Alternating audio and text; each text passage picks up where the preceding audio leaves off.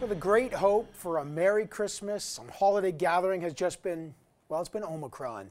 As new restrictions and new advisories have descended like the Grinch, suddenly the hottest stocking stuffer, a booster shot. For tens of thousands of people who plan to finally take a holiday, that's just been crushed. To those who were planning to travel, I say very clearly, now is not the time to travel.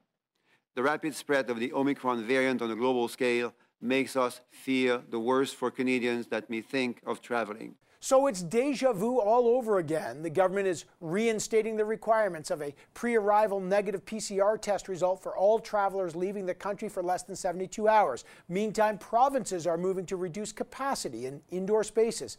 And once again, speeding up the eligibility for booster shots. So look, all this is provincial responsibility, of course, but the federal government is the backbone. It has to ship the boosters to the provinces. And while that's going on, there are now new concerns about how the next wave of COVID will impact the economy and the need for government supports. A few days ago, I had a chance to sit down for a thirty-minute one-on-one interview with Prime Minister Trudeau. Now, we discussed everything from the economy and inflation to the controversial Bill twenty-one to his own political future.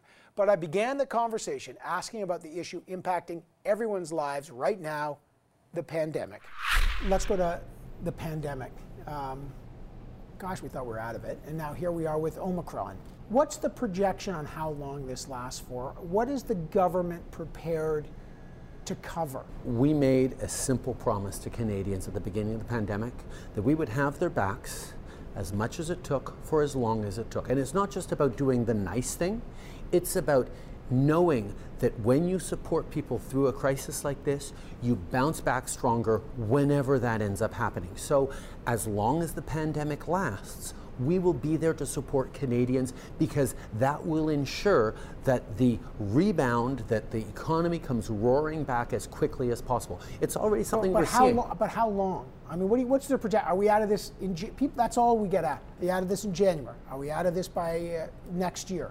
What's I, your projection? I remember you asking me that right. question in mid twenty twenty. Right. Uh, you asked me again at the end of twenty twenty and our uh, Christmas. How long? Everyone wants to know. The scientists all have different different timelines, different potentials. It depends how bad Omicron is. They're still trying to do the the tests on it.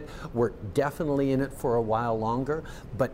What I can control and what the government can control is saying we will be there to support Canadians as long as it takes. One way out is boosters. Mm-hmm. And we're behind the U K and the U S in giving our boosters. Why didn't we roll? Isn't one of the lessons learned? We should have done this faster. Uh, why aren't our boosters being rolled out faster? We have procured enough supply for everyone to get boosters.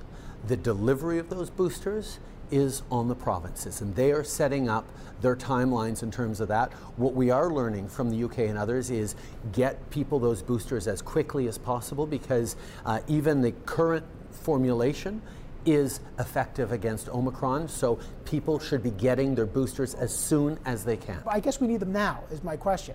So uh, when you, are they coming? Still, they're coming as soon as we need them. Is there, there a is schedule? Not an, there is a schedule. There are there well there are commitments. Schedule. There are commitments to have the boosters in Canada as soon as we need them. We have enough boosters for everyone, so there's no excuse but not here. For people. But we don't have them here in Canada. I'm just, I'm just trying to, like if all twenty-six million people Evan, said we want them now. Want them tomorrow, we wouldn't be able to deliver them uh, into twenty-six million arms right. uh, okay. on tomorrow. Uh, but as soon as we can roll them out, we have enough boosters secured for everyone. Will we need an annual shot? Are you planning, is the government planning for an annual booster? Uh, we don't know how this this pandemic is going to unfold, which is why we have secured deals for the coming years and years on access to boosters and to shots if necessary. The vaccine equity issue is interesting. I spoke to Doctor Singer from the W H O, and he said, look, the W H O is saying don't give rich countries like Canada the third shot when seven percent of Africa hasn't even had the, only seven percent has had one shot, maybe even less. What's your view on the morality of that? Taking a third shot for a Canadian, when we know the virus mutates in unvaccinated places and it then boomerangs back to us, should we be getting a third shot before some get a first? That's that's a, a, an interesting moral question um, that that we have gotten around by being one of the most active countries from the beginning on the initiatives like COVAX and the ACT Accelerator to make commitments to donate not just vaccines but money and capacity to the world to be able to do it. We don't produce vaccines in Canada, but my responsibility as Prime Minister of Canada is to make sure that we get enough vaccines to keep Canadians safe as the same time as we're investing in the world, and that's what we're doing. Okay, just last question on, on that. Um, would you cancel your plans for Christmas holidays and, and the holiday now? Because people want to know. People want to travel. It's been two years. Is it time to cancel Christmas again? I think people need to make the right choices for themselves and based on public health information. I'm going to be spending Christmas uh, at the cottage. I'm not going anywhere. Uh, other families will make the decisions that are right for them. High inflation, two words that will spike the temperature of any politician. And the rising cost of living has been, along with the pandemic, the dominant challenge facing Prime Minister Trudeau. And there are no easy, immediate solutions. In November, inflation in Canada, four point seven percent. That maintains an eighteen-year high, and the price of food and homes are both projected to increase throughout the new year. Now, the federal government argues this is all a global phenomenon. They're right on that. But citizens regard the federal government as the fire department. They may not have started the fire, but they have the job of putting it out. And this past week, the Finance Minister, Chrystia Freeland, attempted to answer that. She released her fiscal update. That projected a one hundred forty-four point five billion dollars deficit for the new year. But it did not contain any new ideas to address the cost of living beyond the long-touted childcare promise. So does the Prime Minister have any new solutions for the inflation crisis hitting everything from homes to groceries? Here's part two of our one-on-one conversation with Prime Minister Trudeau. Here we are at the end of twenty twenty-one, and the number one issue is inflation. It's at an eight-year high. You get questions about this every day. People are deeply concerned about the cost of living every day. The answer the government, and you've provided a lot, is, look, we've got this national child care strategy, every province, and, and, and I, which I understand, but and affordable housing. Those are long-term solutions. What in the short term will your government do to alleviate the pain of inflation? Well, first of all, inflation is a direct consequence of the global COVID crisis. I mean, COVID remains the number one issue people are dealing with. We don't want it, it to be the number one issue anymore. Everyone's tired of it, but we're dealing with supply chain disruptions and price disruptions related to COVID. And therefore, the number one thing we can do to support people right now in the economy is get done with COVID. And that means continuing with vaccinations, getting people to get their boosters as well. The boosters are strongly effective against Omicron, even as they are right now. We need to keep doing the things we do to get through this crisis so that uh, we can get our economy back to normal, so people can get back to the things they love to do, and uh, we can move forward. But what I appreciate that, although Uh, and we'll get at the causes of inflation in, in a minute, but are there other short-term levers that the government has? Joe Biden said, you know what we're going to do? We're going to do ports in, in mm-hmm. Los Angeles. We're going to go twenty-four hours a day to alleviate supply chain issues. What will your government oh, do? And we've been doing those sorts of things, money directly for ports to accelerate uh, the disruption, the, to minimize the disruptions in supply chains, uh, reach out to give more support to people where needed. Uh, there, are, there are lots of things we're continuing to do uh, to support people who are affected by COVID, to support families, to support individuals. Yes, childcare and housing are a big part that are going to help it, but there is, there's always more to do, and we're looking at it. But one thing you could do, one question is, is stimulus a part of the inflation? Not the cause. We know there's a global cause because we see inflation all over the, the world. But your government also says, look, we've recovered more jobs mm-hmm. than we've lost. Yes. The economy's growing. It's yes. roaring back. So if it's roaring back, is it time to rein in the spending? That's, that's an argument that's being made by conservatives right now. One of the things that we all remember in the two thousand eight recession, conservatives pulled back the support too quickly, and that recession lingered longer than it needed to.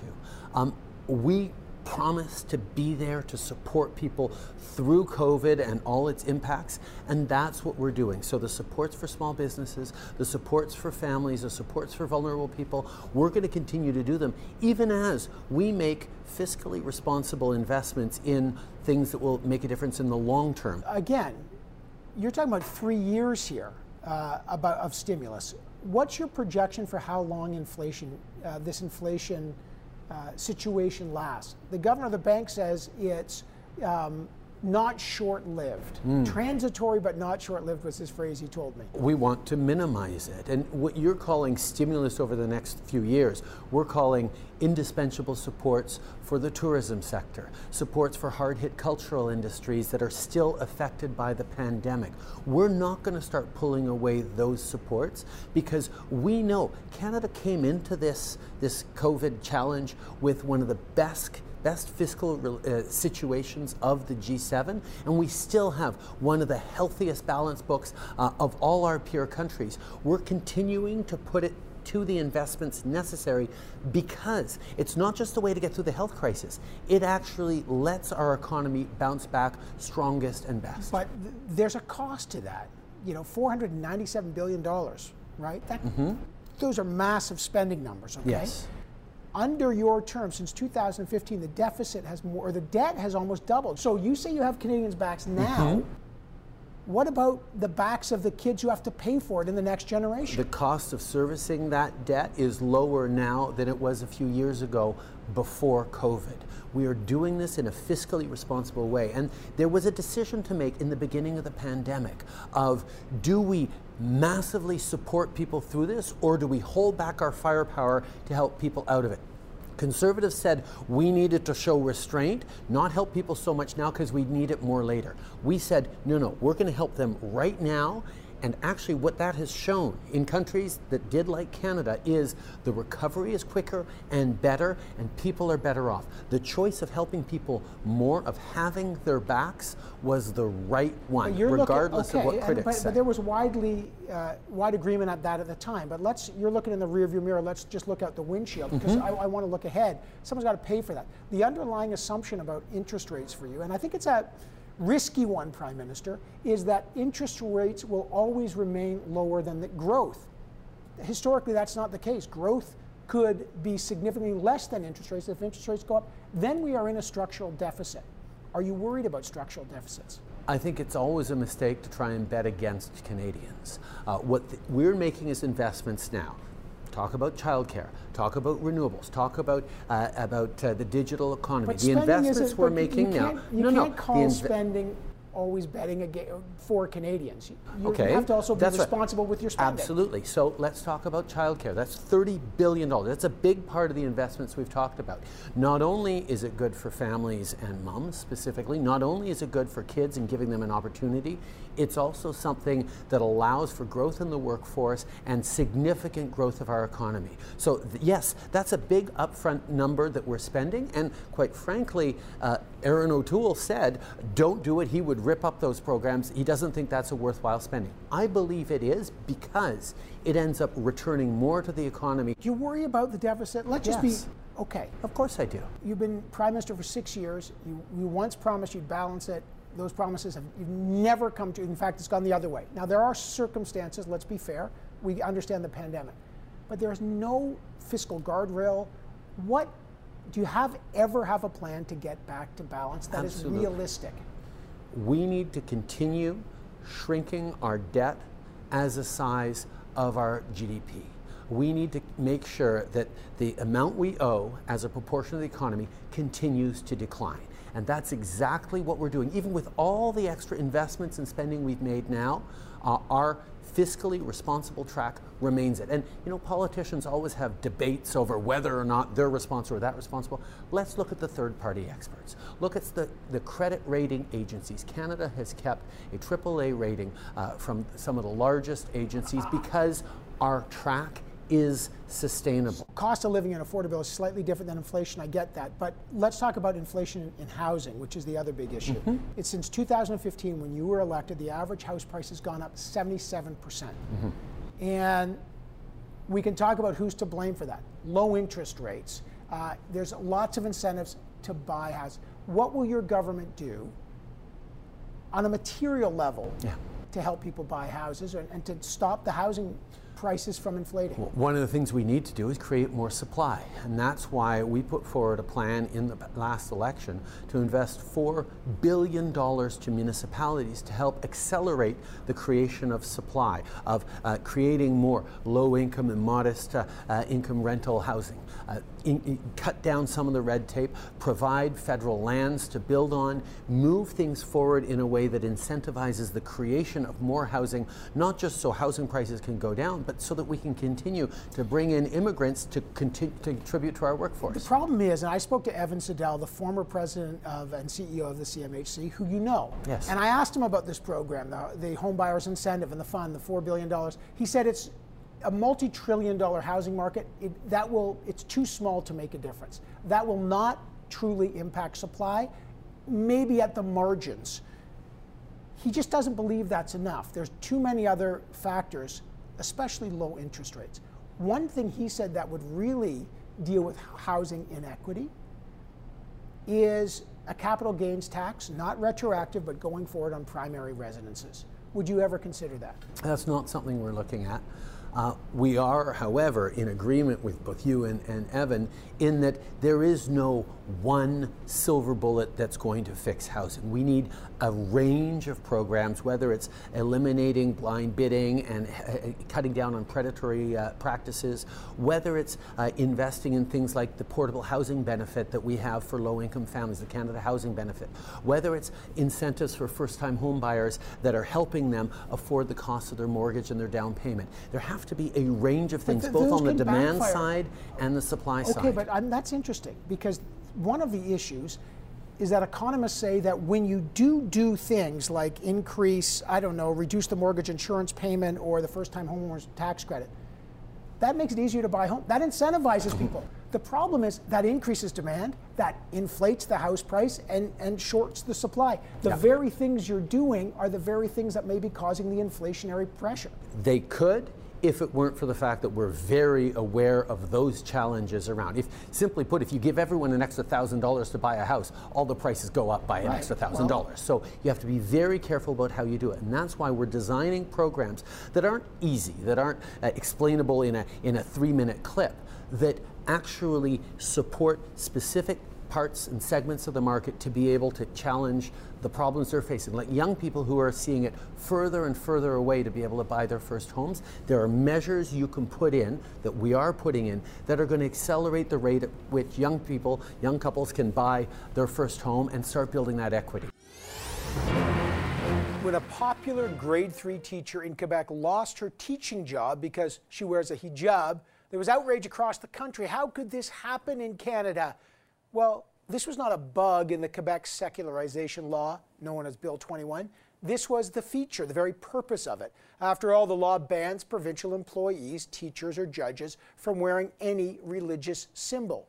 But the teacher put a real face to the law, and that sparked protests and responses. Mayors of big cities are now raising money to help fight the law that all federal leaders have essentially dismissed as an internal Quebec matter. But does that response hold up?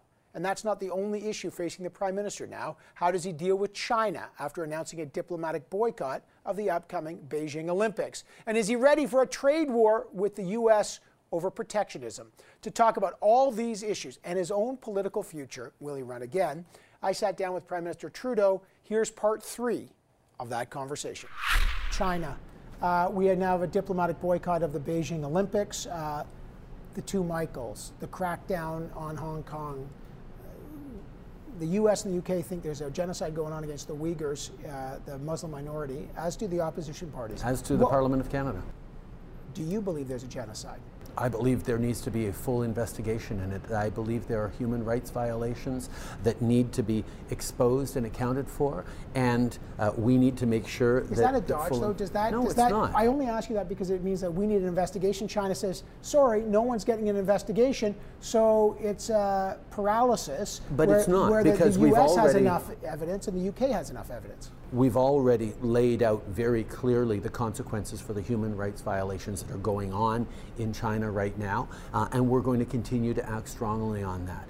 But the word genocide is such a significantly loaded word. We we know there needs to be a proper investigation into these allegations of uh, of genocide.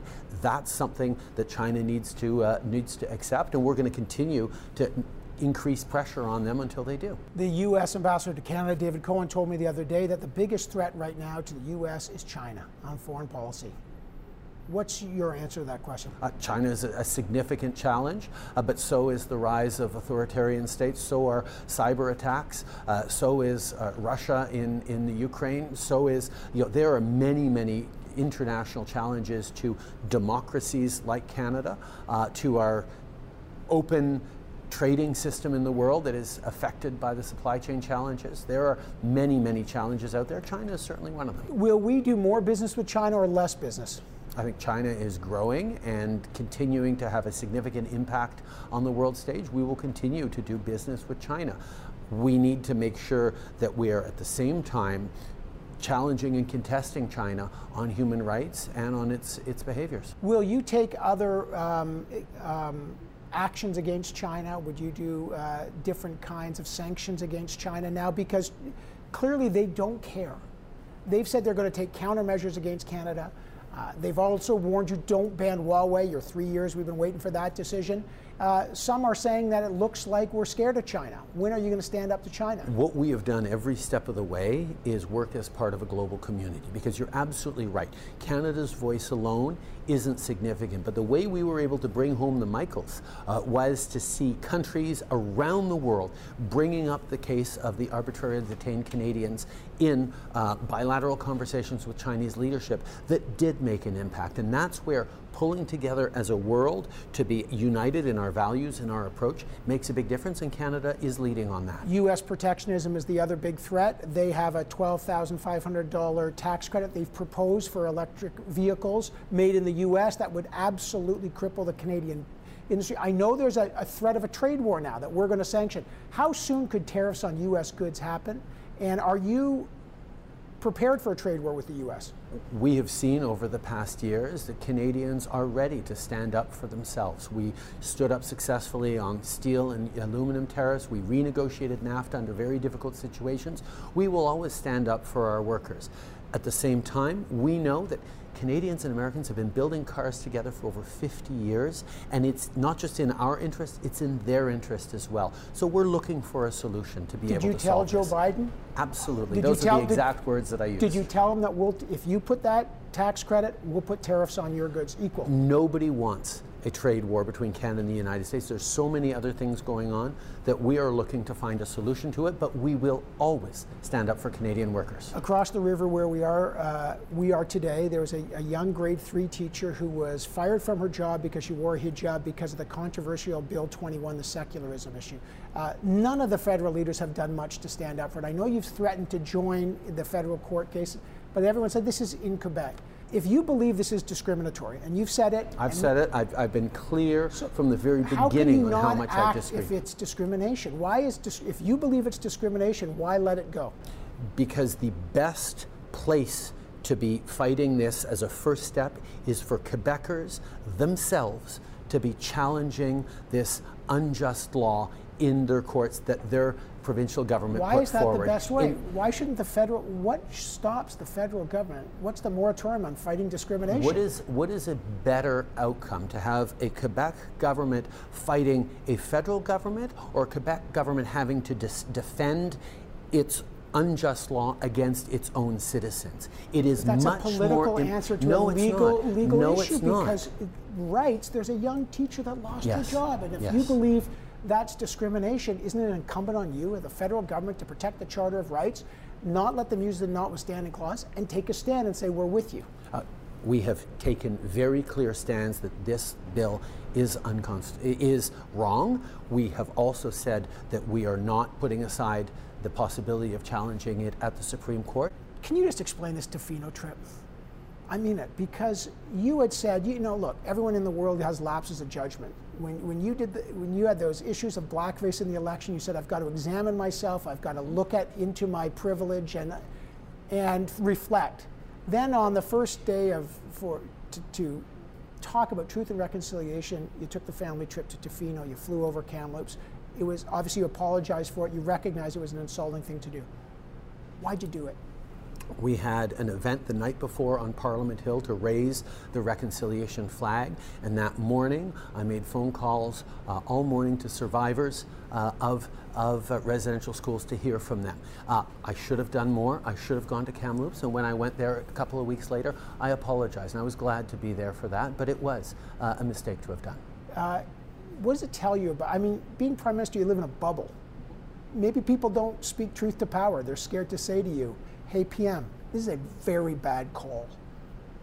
What does it say about your, your you keep saying, I got to reflect on this stuff to make that decision. What does it tell you about maybe a gut check about your judgment? Listen, we're all going to make mistakes. And the important thing is, is to recognize them and try to rectify them. But I think throughout the, the, the years of working on reconciliation, throughout the years of working on progressive policies for Canadians, we've had far more successes than we've had mistakes, but of course there have been mistakes. Here's a rapid fire question. Three elections. Mm-hmm. Is Justin Trudeau going to run again? Yes.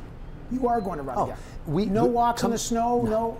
Coming, coming out of this pandemic, Uh, we have an opportunity uh, to go even further and even faster on things like climate change, reconciliation, growing the economy in ways that support the middle class.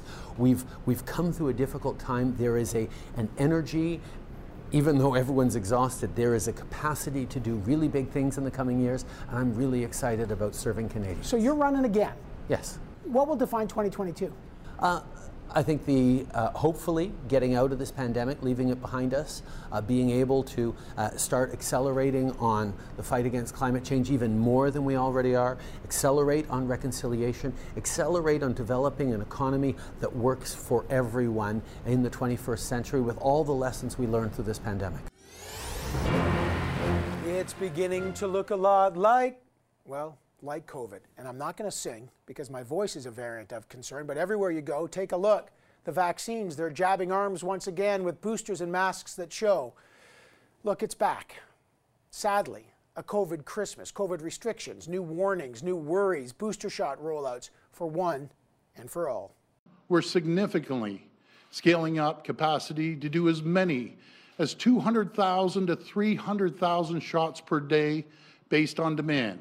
Effective Monday, uh, December the twentieth, uh, we will be opening up that eligibility age to all of those eighteen years and older, and we'll be reducing the interval from your second dose to three months. But how does this new wave reshape the political landscape? What does it do to the promised economic recovery? And are people just too fed up to comply? To get some medical answers and some political answers, the scrum is here. Joyce Napier is C T V's Ottawa bureau chief. She warned me against singing. Smart, Joyce. Stephanie Levitz, political reporter with the Toronto Star. And our special guest this round is infectious disease expert, Doctor Isaac Bogoch. Uh, look, happy holiday and Merry Christmas to everybody who's celebrating. Doc, uh, let me just start with you. Uh, there's so much worry about this. Are, are the concerns about Omicron overblown or not? The Ontario Science Advisory Table came out and said I C U admissions are going to hit unsustainable levels by January.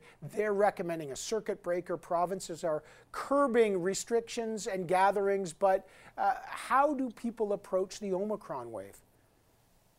I don't think it's overblown. It's pretty clear that this is extremely transmissible, that cases are rising very, very quickly. We're in a period of exponential growth. And we have to factor in the two other points that you mentioned. We do have, uh, you know, limited healthcare capacity. And of course, Canadians are, are done with this. I mean, we're all fed up and sick of it. It's, it's really a trifecta that's going to be very challenging over the next couple of weeks.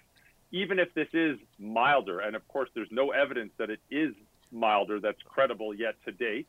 But even if it does happen to be milder, it's still a huge problem because, as we've said all along, even if a small percentage of a large number of cases require hospitalization, when you infect so many people, that small percentage mm. ends up being a lot of people, and we do have limited capacity at the moment. Yeah, and it's staff, it's unbelievably difficult to deal with, uh, and, and all of us are fed up, all of us are scared. Uh, people are getting their boosters, some are being told don't travel. The Prime Minister met with the premiers in the last week. Um, they're nervous about more lockdowns, but more restrictions are coming. What are the politics as we enter yet another wave of this? Yeah, you know, it's really interesting to w watch some of the political dynamics at play here, Evan. I mean, take a look at sort of even what's happened on the federal political landscape, with which members of parliament have been instructed that they cannot travel at all during the holidays internationally. The Conservative caucus uh, has been, you know, was told that they can do really whatever they please. But you have the Conservatives, you know, in this country now saying don't lock down the borders. That's a complete pivot to where they were at the start of this. And in a little bit, they're reading the tea leaves here. People are very fed up about this. They were told by their governments, they were told by public health, get vaccinated, respect the rules, and this is going to be fine. Suddenly, it's not fine. It's very uncertain. Yeah, Joyce, it's real for a lot of people. Um, the last few months, the federal uh, government and the politics has all been about pandemic recovery. Hey, we're out of this. We're not out of this. So now, does the federal government have to pivot back into, hang on, we're back in this thing? Well, it's not clear yet. Um, I, I, I was hoping Doctor Bogoch would be a lot, a lot more optimistic, uh, but I, I, I guess we have to be realistic. I don't know, and nobody knows. Obviously, the sci science hasn't told us yet, you know, how far and how bad is this going to be. What we're doing right now is prevention, uh, and it's not a bad thing. Look, I'm just as frustrated as anybody else. Um, it's discouraging for sure. Uh, we were told one dose, two dose, now we're into three dose. What I think that where I think the politicians are going wrong is not because they didn't read the tea leaves or they don't have a crystal ball, because actually we nobody does. I think that they are sounding the alarm before the infrastructure is in place. Doctor Bogoch, uh, let's talk about that, uh, the efficacy of boosters, because there's a scramble for boosters. Pe people are really nervous. Do I need my booster now? How long does it take to get the booster? Are boosters going to be fast enough? Is it too late? What's your sense of that? And, and, and just, well, I've got you here. What do people do over the holidays? That people are trying to make up their own minds whether to gather or not gather. It's pretty clear that three doses of a vaccine is better than two. Is this going to stop the wave? Of course it's not going to stop the wave. It just provides individuals with greater protection uh, if they're exposed to the virus. It'll either reduce the risk that they get infected, and if they are infected, it'll reduce the risk very likely that they'll have a more severe outcome. Two doses still help. It's pretty clear that two doses still help, but it's, all the data is pointing towards three doses better than two. That, of course, cannot be your only strategy. You need a multi-pronged approach to at least slow this down a little bit to give us some time to get doses in, to bolster capacity in the hospitals, because we are expecting uh, a rise in cases. And, you know, at an individual level, as you point out, what do you do over the holiday break? There's nothing new. There's nothing new, right? Get your vaccines when they're available to you. Uh, rapid tests are increasingly available. It's helpful to have, you know, you can create a safer indoor space. If everyone tests negative before you go into that space, keep your gatherings small. Improve the quality of the mask that you're wearing. What does that mean? No single layered cloth masks anymore. We should be having higher quality masks like those N ninety-fives or K N ninety-fives, sometimes even surgical masks. They're not, you know, as long as you've got a tight fit, uh, you're doing something right. The Public Health Agency of Canada has it beautifully outlaid on their website. Um, you know, the, these are the steps. Better ventilated rooms. We, we can get through this. We'll get through this wave just like we got wave through waves one, two, and three. Steph, on the, on the political side, Parliament just passed more targeted benefits introduced by the Finance Minister. Uh, these are reduced targeted benefits. Does the government now have to reconsider its plan on economic recovery if there's more kind of spasms and supply chain issues with this new wave? Well, for one, I'm not sure they had a plan for economic recovery, Evan, but that's, that's a discussion for a different time. The, the second piece of it is one of the things Liberals have been saying, you know, in the in the last few weeks, let's say, in the shorter term, is that the point of some of these new benefit packages, what they were they were meant to be um, flexible and responsive, and responsive to situations as they arise. So targeted lockdowns, as a for example. Let's also not forget, and in the recent um, fall economic update, they did set aside four point five billion dollars. Earmarked with one word and one word only, Omicron. So, you know, that sounds really yeah. ominous if I say it like that, Omicron. But but it's, uh, you know, they, they have the funds earmarked. You know, will they need to introduce some measure of new tar new relief? It, right. it is possible, but they have insisted what they have in place is flexible and scalable, and so Canadians will have to take them at their word if that's true and if it's required. All right, yeah, well, it's a rolling, the data's changing by the second, uh, and... that's the challenge for governments and for, frankly, for everyone. Uh, Doctor Bogoch, we really appreciate your, your uh, help, your perspective on this, and obviously all the help of the frontline workers who, once again, are, are facing a lot of work and they're exhausted. So thank you, sir. We really appreciate it, and we wish you and your family a happy holidays. I It's terrible. We don't like it. It's discriminatory. But it's Quebec's business, not ours. Well, that's how all the federal leaders are now responding to Quebec's controversial Bill twenty-one, the law that prohibits provincial employees from wearing any religious symbols, hijabs, kippas, turbans, crucifixes. Quebec argues, no, it's not discriminatory. Get out of our business. This applies to everyone, not just one specific group. But after a grade three teacher in Quebec lost her job for wearing a hijab, big city mayor said, if the federal leaders aren't going to step in, we will. And they started to fundraise to help the legal defense against the law. Now, is this issue about to dominate the political landscape, or will it still be the pandemic and the inflation in the new year? To answer all that, the Scrum returns. Joyce Napier, our bureau chief here at C T V, is back. Stephanie Levitz, political reporter with The Star, is back. And our special guest this round is the founder of Nanos Research and the C E O, Nick Nanos. Uh, Nick, great to see you.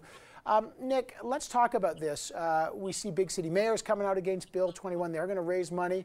Uh, I spoke with the Prime Minister about this earlier, as we just showed. He said, look, it's best that this is fought in Quebec. What impact does this have politically, and has the situation with this young teacher changed this as a political issue?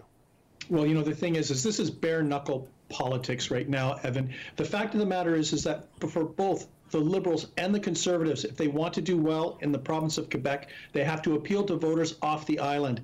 And that speaks to why they're turning themselves into policy pretzels many times on this issue, because what they want is to try to appeal to those Quebecers that actually support Bill twenty-one. But the fact of the matter is, is that when we get into those big cities like Montreal and Toronto, for example, but in big cities like Montreal, Gatineau, it's just bad news. Joyce, uh The, the federal leaders keep tiptoeing around this. They know it's popular in Quebec. They know votes are at stake. By the same token, it looks like they're getting increasing pressure to do something. No, but the, they can, the, the pressure has been there since the beginning, Evan, to do something. Uh, and what they do is talk, saying, well, this is, this is Quebec's uh, jurisdiction, and it is. Uh, it is Quebec's jurisdiction. Uh, that is the, that's the, the, the main problem for federal politicians. And also, oops, no, sorry, they want seats in Quebec. They don't want to lose those. And I don't know if, if Quebecers, even those who don't necessarily support Bill twenty-one, because not everybody supports it, would, uh, would welcome interventions Uh, from the federal government, from Ottawa. So, you know, they have to tiptoe because they don't want to lose seats. They also have to tiptoe because there is a separation of powers. Steph, let me go to you on the politics of this as well. So Justin Trudeau told me, and the Prime Minister said, look, this is much better for Quebec to challenge this within Quebec. We shouldn't get involved. I'm intrigued what you think of that. And meantime, Erin O'Toole and Conservatives, they say they don't like this, but boy, as Joyce said, the raw politics of this, during the election campaign, Erin O'Toole had something called the Contract with Quebec to court votes there. And I'm reading off his website on uh, the Contract with Quebec, contract number four, respect the right of Quebec to adopt the laws like Bill twenty-one. He explicitly said, I will respect their rights. So how does he say, I, I told them they should do this, and now he's got to stand up against it? What does that tell you? I mean, I, the question has to be, when, when leaders say it's a Quebec issue, let's let, let's just, like, if we could, look at a political crystal ball. Let's have a look at this court case here. And the chances are pretty good this case is going to make it all the way to the Supreme Court. So when it gets to the Supreme Court, no matter how the court rules in the end, does that, is it still leave it as a Quebec issue? I don't think so, Evan. It becomes a national issue. And so keep continually deferring to, well, it's Quebec, well, it's Quebec. It is a national issue if and when the Supreme Court chooses to rule on it. You know, and the politics of it, the bare-knuckle politics that Nick alluded to, I mean, it's, it's classic in the O'Toole Conservative platform, because you read a portion of the platform, Evan, that was written in French and directed at Quebecers. The words Bill twenty-one did not appear in the English language version of the platform. In fact, the Contract for Quebec is not actually in the English language platform itself. It was a separate document. And so you can see how O'Toole on this particular issue was trying to talk outside both sides of his mouth then, and it is both sides of his mouth now. Yeah, interesting. He, in his platform, as you say, he supported Bill twenty-one as his contract with Quebec. This is the party that had the Office of Religious Freedom. But we'll find out what happens. Quebec can always, as they say, invoke Section thirty-three, the notwithstanding clause. And then the law is the law. Nick, let, let's go to the other big issue. I asked the Prime Minister for short-term, immediate solutions on the inflation issue. Uh, his response is the pandemic. If we can end the pandemic, that's the answer. But that's not happening for a long time. Does the well, Prime Minister need to address this issue more specifically and more quickly? That's not going to cut it with most Canadians. You know, the fact of the matter is, is that, you know, according to the research that we've done, about two out of every three Canadians are worried about just paying the bills for regular things like grocery and and gas. And they want action. And, you know, the thing is, is that I think we have the Omicron variation. Now we have inflation. People are worried about paying their bills. They're worried about the rising cost of, uh, of, of living. And we can't have a government say, well, you know what? Yes, obviously, the pandemic has to be dealt with. Absolutely. But what's going to help people in the next four weeks pay their bills? How's going to help them make sure that they can put food on the table? And we should not underestimate the rising cost of housing and how Canadians are significantly worried about that. Yeah, and Joyce, do they need to figure out a new answer for the inflation and cost of living outside global supply chain and the pandemic? And look, we've got the childcare issue. Do they need something else, or can they ride it out? No, I mean, what else? Uh, uh, the question is, what else? What can the government do uh, about that? And so far, their solutions have been zero. And expect with this new variant, with Omicron, that these supply chain issues will get worse. And so this is not going to get better. The, the, uh, you know, I, I, I hate to be the, the pessimist in the room, but it's not going to get better because, um, you know, this is caused by exterior uh, circumstances, not necessarily, but yes, some of the Canadian spending is, you know, a culprit, if you will. But what percentage of the Canadian spending or the, the spending of the federal government is responsible for this inflation? ten percent? fifteen percent? The rest is all factors that are beyond the government's control at the moment. Steph, um, this could be the biggest issue. I mean, look, pandemic, inflation, cost of living are the two biggest issues. Um, you know, you listen to the Prime Minister and Chrystia Freeland. Do they have an answer that is going to last, as, as Joyce and Nick both say, if the, the pandemic is linked to all these issues and the pandemic ain't going away? They have a fifty thousand foot answer, Evan, when most Canadians are looking about two inches in front of their face at their own, or their own bills. And that's the big challenge here, because I think, you know, we, we can sit here in Ottawa um, and talk about the big picture issues about inflation, global supply chains, these really, really big things. But for a lot of folks, that doesn't compute down into their day-to-day cost of living. Like Joyce said, there are small things the government could be doing, but probably a big thing they could be doing is not appearing to be so tone-deaf about it and dismissive of the idea and pushing it off and, and proposing solutions when they talk about housing affordability and they talk about childcare. Those are their two big ones. Those are many months down the road yet, and this is a today problem for many Canadians. All right. Well, here we are again, as you both, all three of you have said. We're back. It's kind of deja vu all over again, as we say. All right, I got to leave it there. Uh, Nick Nanos, great to see you. Uh, enjoy your Christmas and, and with your family. And, of course, Joyce, I don't know if we ever get time off, but if you do, enjoy it. The news never stops. And, Steph, happy holidays. Stay safe. And to all of you, thanks so much for watching. If you're celebrating Christmas, we all wish you a Merry Christmas, a safe one, and happy holidays. It's not what we wanted. It's not even close, but stay safe. If you can do it, hug your loved ones. Thanks for watching. In the next few weeks, we've got some special programs, our in-depth look ahead at the big issues that will impact twenty twenty-two, and we will host our annual Great Political Quiz Show, so get ready for that. And in the meantime, we will see you in seven short days. Thanks for watching.